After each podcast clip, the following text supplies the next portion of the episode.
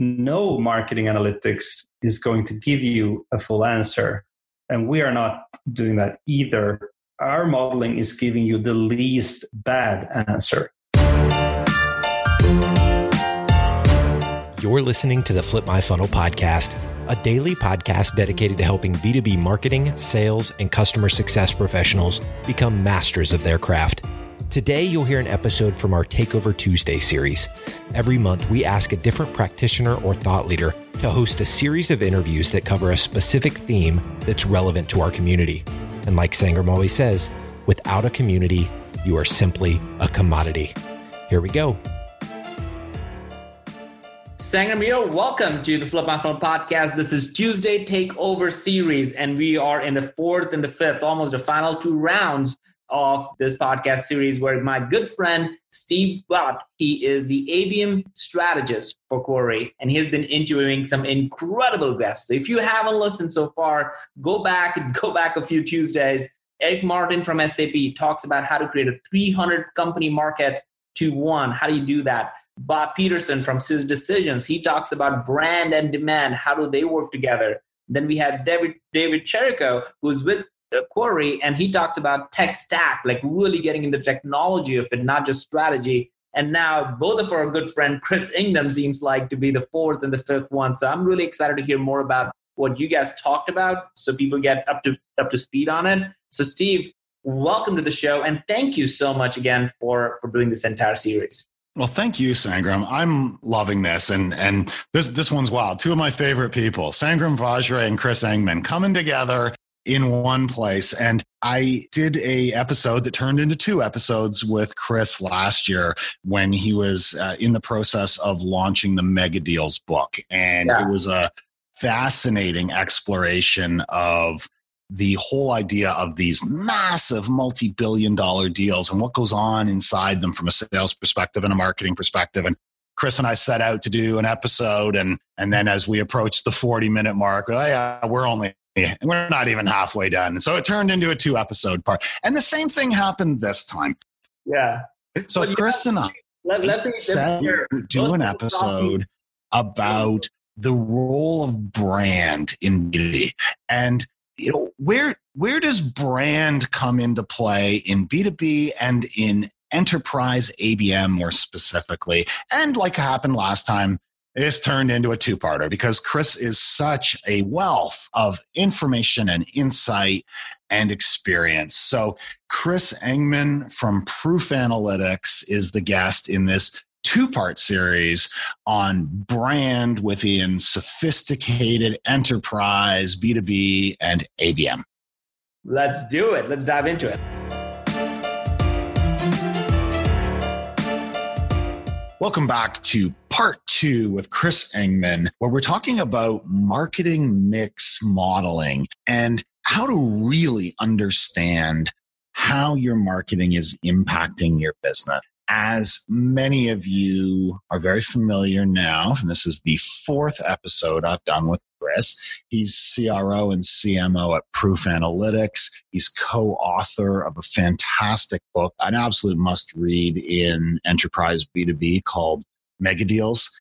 And he's also founder, investor, leader in a variety of other businesses. But that's not what we're here to talk about today. What we're really here to talk about is to pick up where we left off after our last episode. In the last episode, we talked about how important brand is in B2B and how important a lot of aspects of your branding and your marketing that are hard to measure really are in your business. And we talked about the fact that a lot of marketing measurement, even pretty sophisticated multi touch attribution, struggles with long term and delayed impact, struggles with offline. Struggles with third party channels and PR and all these other things that we all know impact our brand and impact our success in business. And Chris tells us that marketing mix modeling gives us an opportunity to measure those impacts in ways that we haven't seen before. And what we're going to do in today's episode is dig into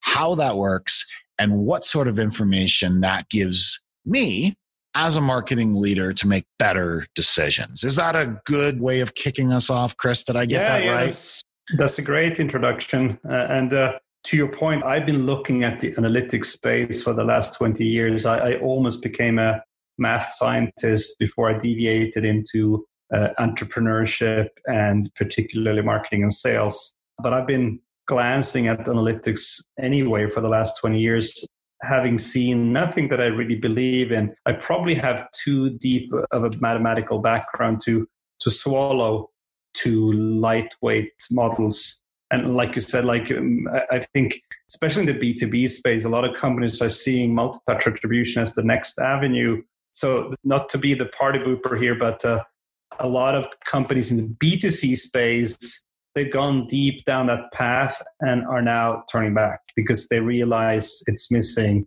the long term effects. It's not catching brand new PR. Uh, cookies are being deleted, like, like you said, offline activities on multiple devices are too many. It has too many flaws, and a lot of companies. There's still almost our favorite case where when, the, when they've done multi-touch attribution for a while, they know that it doesn't work because there are too many flaws. So you just see uh, even companies that think we're just 100% online. That doesn't matter because today most of the interactions are happening on social channels and you can't see those interactions unless there's a click through. And, and a lot of interactions, there, there is no click through. I can like 20 of your videos, comment them, and share them and everything. Nothing of that is seen in a multi touch attribution play. So, what appears to be the first touch in such a tool might be the 47th touch. So it basically, we see a lot of companies going in down that path and their customer acquisition cost or the CAC is typically growing despite them, well, like they think that they are in a data driven mode, but it's just too imperfect. This is something that's been known for quite a while among the biggest marketeers in the world that you find in the B2C space because they have been adopting marketing mix modeling for the last 20 years. Uh, if you go into any of the top 500 marketing buyers in the world, all of them, actually, literally all of them are using marketing mix modeling. Now, it has been a very consulting heavy approach where, I mean, Mark, for example, founded Proof. He did, he was CMO for Honeywell for several years, and he had a team of 20 PhDs in mathematics doing the marketing mix modeling. So it has been a very expensive exercise and it has been very hard to scale it. So the big innovation that we brought to the table is to make marketing mix modeling automated. Hence, it can be used by the B2B space, by by smaller B2C companies. And what was a big surprise, we actually thought that the toughest nut to crack for, for us would be the big B2C companies because they are so deep into MMM they're actually the easiest to sell to because they know MTA doesn't work. They know that marketing mix modeling in the traditional way is too slow and very, very expensive, and they can't get it to scale throughout all their countries, all their BUs, all their brands, and all that. So we have we have a very fun time at the moment, especially among the B2C brands. I mean, I like you, I have a whole my history in the B2B space, so I I love all our B2B cases, but the, we have an even faster traction with very mature companies that have done analytics for a long, long time because they really know what they're talking about. Take us through, in a practical sense, how this works. I think the logic of the why is obvious, yeah. but how is a little confounding. Right. I mean, how right. on earth do you measure online and offline, things going on in PR, social media, right. all these things, conversations sales is having? Like, how on earth do you pull that all together? So, first of all, you need to kind of crack in your brain. Like you, you need to break the notion of a customer journey. So yes, there are customer journeys, but much like Google found in their big, big analysis, they studied 5,000 people over a quarter and none of them had the same customer journey. So customer journeys are not true. You can see it's a lens. You can you can look at them, but they're not true. So the, you need to crack that uh, notion in your head. What You're really trying to do. If you remember in school when you did some kind of mathematics where you saw a, a curve going up and down. Let's say you take a, a revenue curve. You take the timeline and then on top of it, you're plotting your revenue curve. So it's hopefully having a positive trend, I guess. But then it's going up a bit, it's going down, etc., etc. what you're trying to do with marketing mix modeling is to find a combination of the factors which would be what you spend money on. So, how much are you spending per marketing tactics? And how are your volumetric KPIs looking like on a weekly or monthly basis back two, three, four years in, in time? And what you're trying to do is you're trying to use mathematical meta- methods to use those variables to actually synthetically create your sales curve. So if you find a way where you use the subset of all those variables, so where, where you spend the money and also things like MQL, site traffic, and all that. And if you can find what mathematical formulas can recreate your sales curve, then you've found what is driving what over which time horizon with which volatility, etc. Now, this is very hard to explain technically on a podcast, but that is very conceptually what you're trying to do. So you, you start with the data, which is uh, typically revenue, profit, and then the second group is where you spend your money, like account-based marketing. I pay, spend this amount per month, and, and paid search, paid Facebook ads, LinkedIn ads, promoted Twitter feeds, you know, Instagram, email marketing, events, blogs, blah blah blah blah blah. What you spend on video productions, etc. So basically, how you spend your money. It's basically your budget.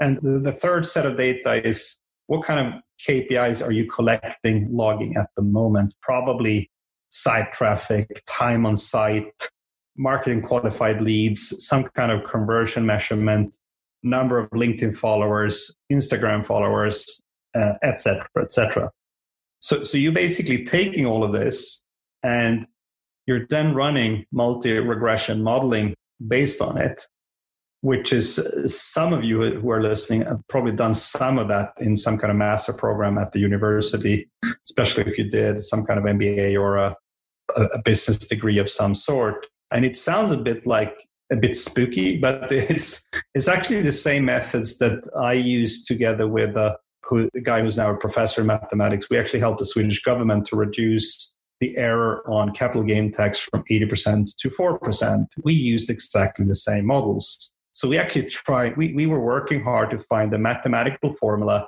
that could represent the revenue coming from capital gain tax from the population. So, and we managed to do that. And we, we, there were seven different factors driving it. And we managed to bring down the error significantly. It's the same thing we do here, but we apply it on marketing and sales and PR and those kind of thing, things. In a static world, I totally get how that would work. You mm-hmm. could tweak a lot of changes in one variable and how that changes the, the slope of the curve. Mm-hmm. How does that account for the fact that we're and very much not in a static world. While those things are going on and while you're making those changes, the economy's going up or down, competitors are making moves, customer confidence is changing, all kinds of factors beyond your own marketing mix are in yeah, play. Yeah, yeah. And then even within your company, you know, your your top two sales guys quit. And, you know, like how on earth it, it just sounds like it's such a incredibly multivariate environment. I can't even imagine how you could. Well, I, I give you two answers to that question. So the first answer is we do bring in things like uh, the, the, financial state i mean the, the economy uh, in your country or in the world etc interest rates we're sometimes bringing in oil prices and you know whatever you have that is influencing your business could be uh, uh market entries from your worst competitors but what is the second answer to it, which is, is very, very critical. So, no marketing analytics is going to give you a full answer. And we are not doing that either. Our modeling is giving you the least bad answer. So, if multi touch attribution is ca- catching 20% of everything that is affecting, I mean, we're, for example, adding price levels into the modeling as well. If multi touch attribution is giving you 20% of the answer, we might be at 60%. We're not at 100%, but we're, we're completely uh, winning over the human brain. So, any kind of really savvy marketing sales team sitting in a room looking at all the data, they will be like the, the PhDs in economy that, that had the 80% error on the capital gain tax. and we brought it down to 4%. So they will be equally wrong. And our modeling is not giving you the right answer either. But just by getting a 60%, this is just, you know, 60% is just made up. Could be 75, could be 79, whatever. So just by just giving you a fuller view of how marketing, PR, and sales are playing together to make your revenue go up or whatever, you will spend your money so much in such a smarter way. So, in all cases that we interact with, almost a third of the marketing mix is being cut out. It is proven to be close to not showing any result at all. It is so insignificant that you can take the money and move it into really well working tactics. I gave an example from a, a company where we that we work a lot with at the moment. So they have what looked like two equally good tactics in a short term analysis, like multi touch attribution or something like that. That was actually a, a, an MTA analysis. So they looked equally good on an ROI perspective. And just by adding the delayed effect, so the time lag, one of them came out as 50 times better. So it's has a 50 times higher ROI. That is crazy significant. So all of a sudden, you can spend way more money on that highly lucrative category. And what's interesting, uh, which is kind of proof of the pudding, a lot of companies that are following the lightweight analysis world, they end up having a higher and higher customer acquisition cost, meaning they're doing something wrong. But when you catch the long, the midterm, and the short term, term effects, you are uh, making better decisions. So, yes, we are incomplete as well. Just to be very, very clear, marketing mix modeling is incomplete, but it's the least. It's the least incomplete. Right. That's totally fair. It would nothing is gonna, is nothing of, is going to be perfect. Nothing is going to be all encompassing. But you're claiming that this is significantly better visibility oh, into yeah. what spend is having what impact on your business yeah. over what time and that time frame is a lot longer term so I, I want to explore that particular piece of it and we talked in episode one about you know, great creative and great advertising can really burn into people's minds and positively influence purchase decisions made months or years later how yes. do you go about trying to measure that so uh, let, let me f- explain a few of the terms uh, because I will kind of go through what you're talking about is called ad stock. So advertising stock, it is I would translate it say the brand value. So, but let's come to that soon because that is one of the most complicated pieces. So, first of all, marketing mix modeling is giving you uh, the three most obvious ones is ROI, but the ROI term we call it multiplier. ROI is a larger term when you do catch the delayed effect. Hence, the 50 times bigger effect when adding time lag compared to when you look at the short term. So, the multiplier in our analysis is always higher than in a short term analysis because you're catching the long term effect as well, not just the immediate effect. So, when you do, uh, and this is actually to all marketeers listening, when you do an analysis that is only short term, actually quite a few of your marketing tactics are looking not very profitable. But when you actually add the time lag, quite a few of them are super profitable. So it's all of a sudden much easier to defend in front of the rest of the management team while you're doing certain things. And since you're catching the delayed effect, you can also say that this tactic is paying off over an 18 months period. So then the rest of the team know, okay, this has a very long and delayed effect. Whereas this one is immediate. Okay, depending on the financial status of your company, you might choose one or the other.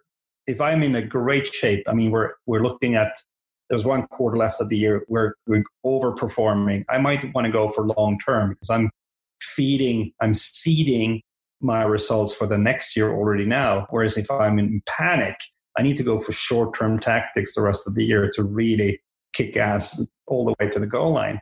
The other term that is being uh, used is was actually the delayed effect, so which is quantified both in terms of half life. So when is half of the effect come back as additional revenue? Like with caffeine, you have a half life. Like with radiation from uranium, there's a half life. Alcohol half life. So marketing also has a half life, and if you have a very long half life, that type of tactic has a stronger brand component a lot of people have uh, misunderstood the thing about brand. They think certain activities are brand and certain activities are not brand. All activities you do influence the brand, not equally much, but they have a certain component of brand in them. The third term that is worth understanding is actually volatility or standard error. So, a high volatility would be, for example, events. If you run 10 events, I'm sure you've experienced this. Some events, even though you more or less do the same, one event can be absolutely amazing, whereas another one is absolutely appalling. So the volatility on events is very high, whereas the volatility on retargeting or search is really low. It's very predictable month over month what the results will be. So we quantify that as well. And then we quantify things like when does a certain tactic stop paying off? Some people call it the S curve or the law of diminishing returns. I give I give you an easy example. So if retargeting has a great ROI for my company and I quadruple the spend on retargeting, is it sure that we will quadruple the effect? Absolutely not. If we quadruple the volume of retargeting ads, we might even have a negative effect because it will it might go up a bit or in, during that period of, of increasing the spend but then you reach the point of diminishing returns, you even go down because you annoy you know your audience. So so we're quantifying the S curve. We're also quantifying something called the, the halo impact, which is uh, if you're promoting, let's say you have 10 products. Let's say we are BMW and we promote the X5. Now that has a spillover effect or a halo impact uh, on the X7, the X3, the X1, the 5 series, and the 3 series. We just don't know how much. So we quantify that. Uh, and, and that is uh, that exists definitely in the B2B space as well, where you have quite a few companies, especially the larger ones, having wide portfolios of products and services. And the last one, I mean, we, we have many more, but the, the last really pivotal one is ad stock. And now going back to your initial question, so basically, let's say, let's imagine you're looking at your budget, the Excel sheet. Uh, in the left hand column, you have the name of each tactic. You then have per month how much you have allocated to each tactic. Now, the ad stock is quantified. So each tactic, you can probably guess if you you just look at them one by one and you say high, medium to low brand effect, and you probably gut feeling wise not totally off. So for example, spend on videos, yeah, probably medium to high brand effect. An SEM ad, very low brand effect. PR, very high brand effect, and especially over long time. So anything with a spread out effect is kind of a brand effect. So what you do from a model perspective is that you are calculating how much each marketing tactic has a carryover effect into a following period. So this is highly complex to describe in a podcast, but but it's really sophisticated and it really works. So if you imagine again graph where you have the sales curve in the top and you have time, and then you, you create a baseline, and the baseline is the ad stock line. So if you do tactics that have a very weak branding effect, your baseline will gradually deteriorate and that makes your customer acquisition cost more and more and more expensive. Whereas if your uh, if your baseline is gradually increasing because in your tactical mix you're doing things with a great branding effect your customer acquisition cost will drop because branding is like grease on your wheels and the wheels are the performance marketing tactics. The branding is adding the grease to that. So if you have if you have a lot of grease sorry for the vocabulary here your your conversion rate will be way higher. And not just on a lead perspective but also win things like win rates. There's an over belief in leads by the way in the b2b space. So those are kind of the the big terms that are being used in a marketing mix modeling world. Um, and uh, combined they give you a phenomenal basis for not only reporting from a financial perspective to the rest of the management team enabling you to actually get way more funding to your marketing and PR. Because in the B2B space, almost always the, the marketing is completely underinvested. And you also start to understand what is driving what. Um, Once you have that visibility, mm-hmm. obviously now you start making some different decisions and you start optimizing. Are there patterns that you see emerging where certain channels or certain activities are very often poor mm-hmm. performers and once you have that visibility it's a common scenario that you start dialing those things down. And of course, conversely, are there channels or activities that are probably underappreciated today? Once you have that visibility, you realize they're doing more for you than you ever realized before, and you start cranking them up. Are there any consistent or frequent yes. patterns you see?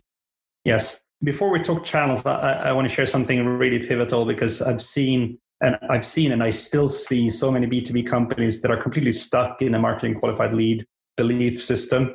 Uh, marketing is way bigger than marketing qualified leads. And there's an underinvestment in driving your funnel and increasing the deal size of existing accounts. There's an overspend on lead generation. So that's probably 90% of all listeners have that without knowing it. And there, there's a there's a top management drive towards we need something quantifiable and it's so easy to quantify MQL but it's such an sub-optimization. Then looking at tactics, uh, so PR is almost always underfunded in the B2B space. Events almost always overfunded in the B2B space. We cut out, quite often cut event the event budget in half or even slice 75% of it. There's such an overbelief in driving leads through events. Uh, and I think it's driven by the overbelief in MQL, and that is in turn driving events because it's easy to get business cards. But hey, in general, those are not great leads. Anyway, uh, what else? So, uh, if you are deep into uh, trying to do a multi touch attribution play, you're typically overspending on search. But saying that, a lot of the, the laggards in the marketing space, so typically the large industrial players, they're underspending on search. So, I can't say that that is true for all, but if you've gone deep into uh, what you think is a sophisticated CAC model, you're typically overspending on search and uh, uh, very high conversion tactics. For the CEOs or sales leaders listening, the sales force is almost always overfunded. So there are too, too many uh, feet on too too much feet on the ground. So both at Climon, where we grew from three to ninety million dollars in, in, in contracting in two years, we significantly cut down on the sales force and moved that money into marketing. So we spend more money on marketing than on sales. We do the same at Proof. So we're spending more money on marketing than we do on the sales force. And we will continue to do so. And I, I had the advantage of having Mark, the founder of Proof, whispering in my ear, even oh, in my Climon years, that that's what you should do. So uh, that combined with the mega deals research was kind of dynamite. and uh, the 3000% growth was uh, was based a lot on those two insights. That seems like a really logical outcome of that greater visibility. That absent that visibility, you spend a lot of money on things that are easy to measure and short term results. You mentioned search, you mentioned scanning yep. badges at events, anything that'll drive an MQL or a demo or a meeting today. Yeah. And it's a very finite measure. We got X number. We don't think we got X number. We got X number this month, and that is yeah. up Y percent over last month. Pat ourselves on the back and go home. And what you're saying, if I'm hearing you correctly, is that once you get this greater visibility through marketing mix modeling, you start recognizing that you're over investing in those things and some things that are a lot harder to measure. Yeah. You you now are better able to justify the spend there. Yeah, exactly. I mean, uh, all of a sudden, the CMO is coming into the room looking like an, a very sharp investment manager, and no other function can play on that level. So then, marketing is going from being actually the the worst in the room to the best to become the best in the room. All of a sudden, marketing is driving the business and not sitting in the back seat flipping brochures. Sorry.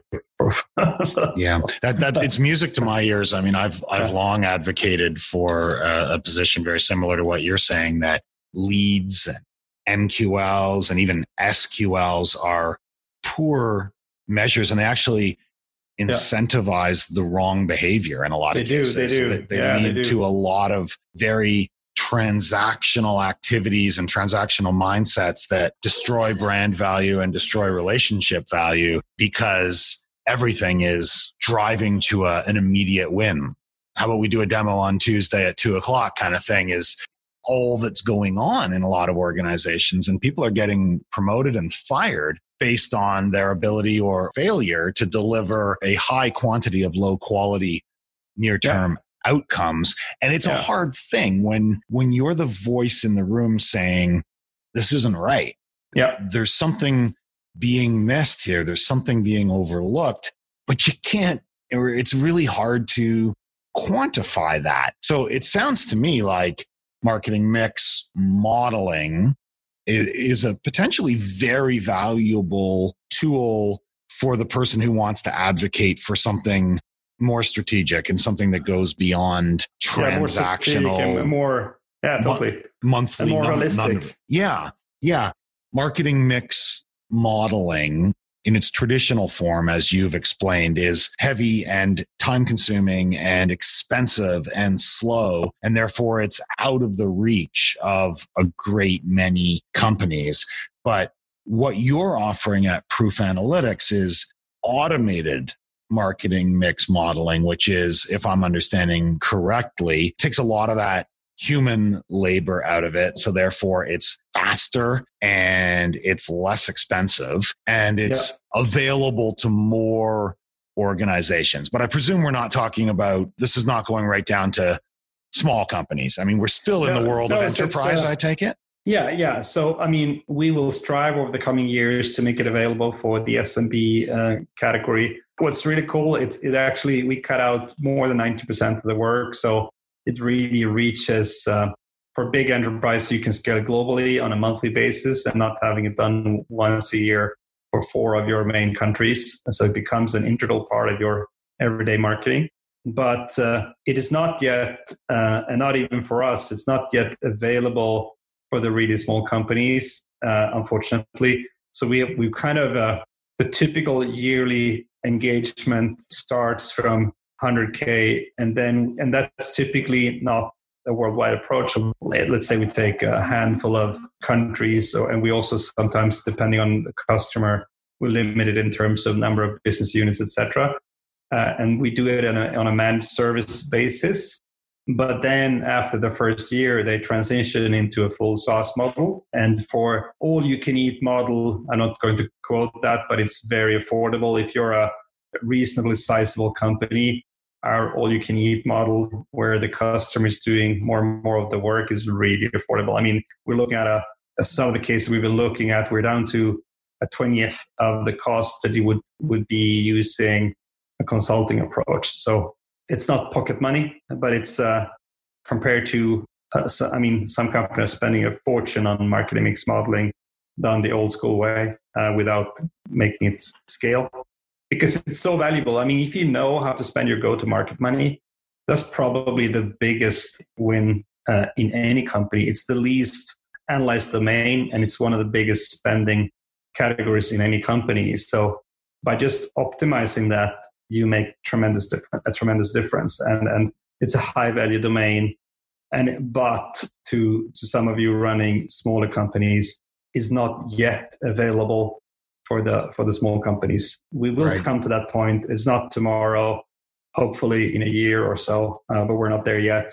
Now we're having a full time serving medium sized and large companies. And what's the practical output? Am I looking at real time dashboards? Am I getting a monthly oh, yeah. report? I mean, what what's well, well, what am I looking at if I'm a client? That's a great question. So you have both the SaaS platform where you can the customer can play around by themselves, create models, and, and see what if I increase this, how it will hit my sales, etc. And what magnitude am my spend on retargeting on Facebook paying off, etc. And that can be viewed through the various dashboards in the system.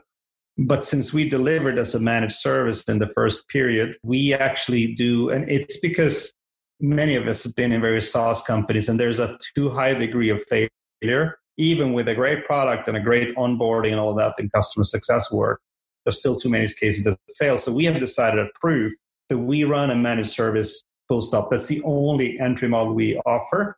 but it's really appreciated. So we run, we take full responsibility for the first year. We're simultaneously allowing more and more users coming into the platform where where they can do their own analysis, but we are taking full responsibility for a certain number of models and all of that, and we also help them to prep it for their internal monthly meetings, etc. But but you're getting the, the, the the two main outputs on a monthly basis is first the financial reporting on uh, so what's the expected ROI of everything I've done during September? It's seven times the money. What? How much have I spent? And over what's the expected time to impact? Meaning, when is half of the effect materialized? And is it the high, medium, or low volatility on my total spend that month? We then break it down per tactic, saying, okay, what's the expected return investment on my LinkedIn ads, on my blah blah blah, on my blah blah blah, etc.